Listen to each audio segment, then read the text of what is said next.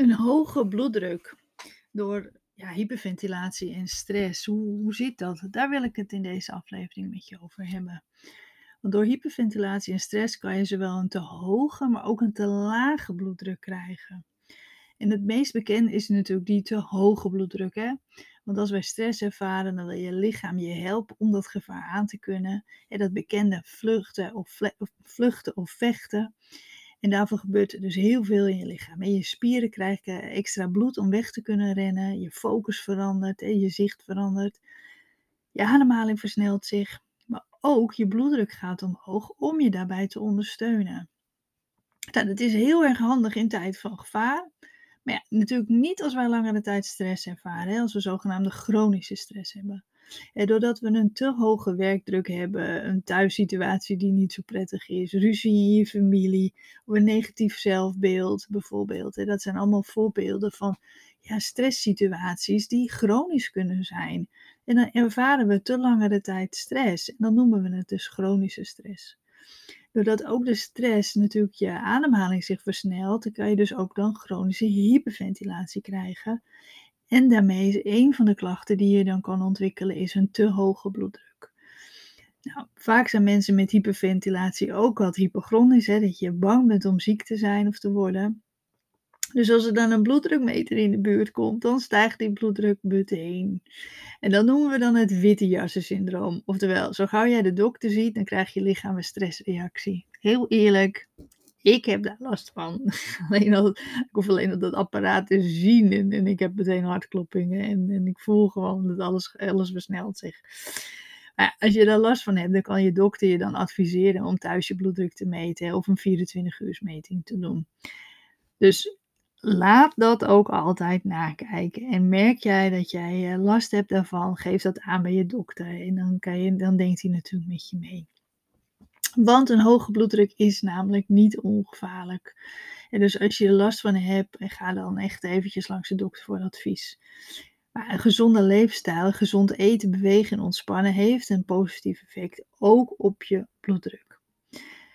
Maar klachten van een hoge bloeddruk die lijken veel op die van hyperventilatie hoofdpijn, duizelingen, tintelingen, wazig zicht, vlekken zien, kortademigheid, rusteloosheid, slapeloosheid en een druk op de borst.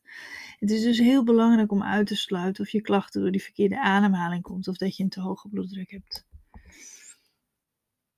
Nou, wat kan je er eigenlijk aan doen? Hè? Wat ik al zei is uh, ja, stress natuurlijk gaan vermijden.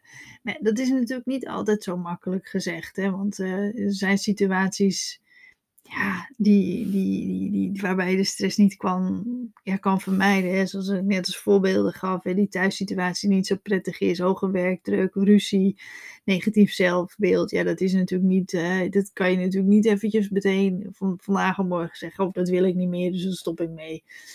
Uh, wat dan heel erg belangrijk is, is um, is, is een gezondere levensstijl. Hè? Dus, dus meer rust pakken, gezond eten. Er zijn meerdere onderzoeken dat uh, veel groente eten, dat het een positief effect heeft op de bloeddruk. Uh, alles natuurlijk in overleg met, uh, ook met je dokter. Uh, bewegen heeft natuurlijk een positief effect. ontspannen bewegen. Sporten natuurlijk dan ook. Um, vooral ontspannen. En dat is gewoon belangrijk met alles. En natuurlijk aan die ademhaling werken. Want als je merkt dat je en last van hyperventilatie hebt en dat daardoor je deze klacht bent gekregen, ja, dan is het natuurlijk belangrijk om die hyperventilatie aan te pakken, die ademhaling. Maar dat is natuurlijk hetzelfde advies wat je, wat je mij vaak hoort zeggen. Is heel veel beter voor jezelf te zorgen. Dus ook hierin. Um, wat ook een heel positief effect heeft, is een neusademhaling. En die hebt dus, die neusademhaling heeft veel voordelen. Zo word je namelijk rustiger als je door je neus ademt. Wordt de lucht gezuiverd en verwarmd. En voordat het in je longen komt. Maar zorgt er ook voor dat je bloeddruk zich reguleert en dus daalt. En ja, neusademhaling kan je stimuleren door natuurlijk vaker je neus dicht te houden. Eh, je neus dicht te houden. Dan gaat natuurlijk niet je mond dicht te houden. Uh, dan kan je bijvoorbeeld ook doen door een stukje plakband over je mond te doen. Dan denk je, oeh, plakband, dat is eng en spannend. Je plakt natuurlijk nooit je hele mond af. Maar je doet bijvoorbeeld een klein stukje plakband. En dat doe je dan van boven naar beneden. Dus, dus um, eh, verticaal over je, over je lippen heen, waardoor je gewoon nog zou kunnen praten en ook gewoon door je mond zou kunnen ademen. Dus je plakt hem niet horizontaal, echt van, van links naar rechts over je mond heen en je doet een klein stukje in het midden van je, van je lippen. Uh, gewoon om te kijken hoe, hoe, hoe dat werkt. Dan kan je bijvoorbeeld als je het werk bent, eens een keertje proberen. En dan merk je ook hoe vaak je eigenlijk uh, door je mond bent gaan ademen of niet. Uh, sommige mensen vinden het prettig om er ook mee te slapen. Uh, dat kan je natuurlijk een keer uitproberen of je het prettig vindt of niet. Um, dus dat zijn allemaal dingen die je kan doen om ook voor te zorgen dat je je ademhaling zich natuurlijk reguleert. En vooral dat je dan die neusademhaling stimuleert. Want als je door je neus ademt, dan daalt ook je bloeddruk. En, um, en, daar heb ik volgens mij ook al eens eerder een podcast over opgenomen. Hè? Al die voordelen van een neusademhaling. Dus luister die ook zeker eventjes als je het interessant vindt. Um, nou begon ik mijn verhaal natuurlijk ook over uh, lage bloeddruk. Daar ga ik in een volgende aflevering uh, op in. Hoe het kan dat je ook soms dus een lage bloeddruk kan krijgen van uh, stress en van hyperventilatie. En dat kan je herkennen als je bijvoorbeeld opstaat, dat je dan een beetje raar duizelig wordt. Hè? Dat je of te lang staan, dat je, je wat zwakker voelt. Ja, dat zijn vaak uh, symptomen van een, uh, van, van een lagere bloeddruk. Dus als je twijfelt bij een hoge bloeddruk, ga alsjeblieft langs de dokter. Laat dat uh, checken. En, want dat is gewoon altijd heel erg belangrijk.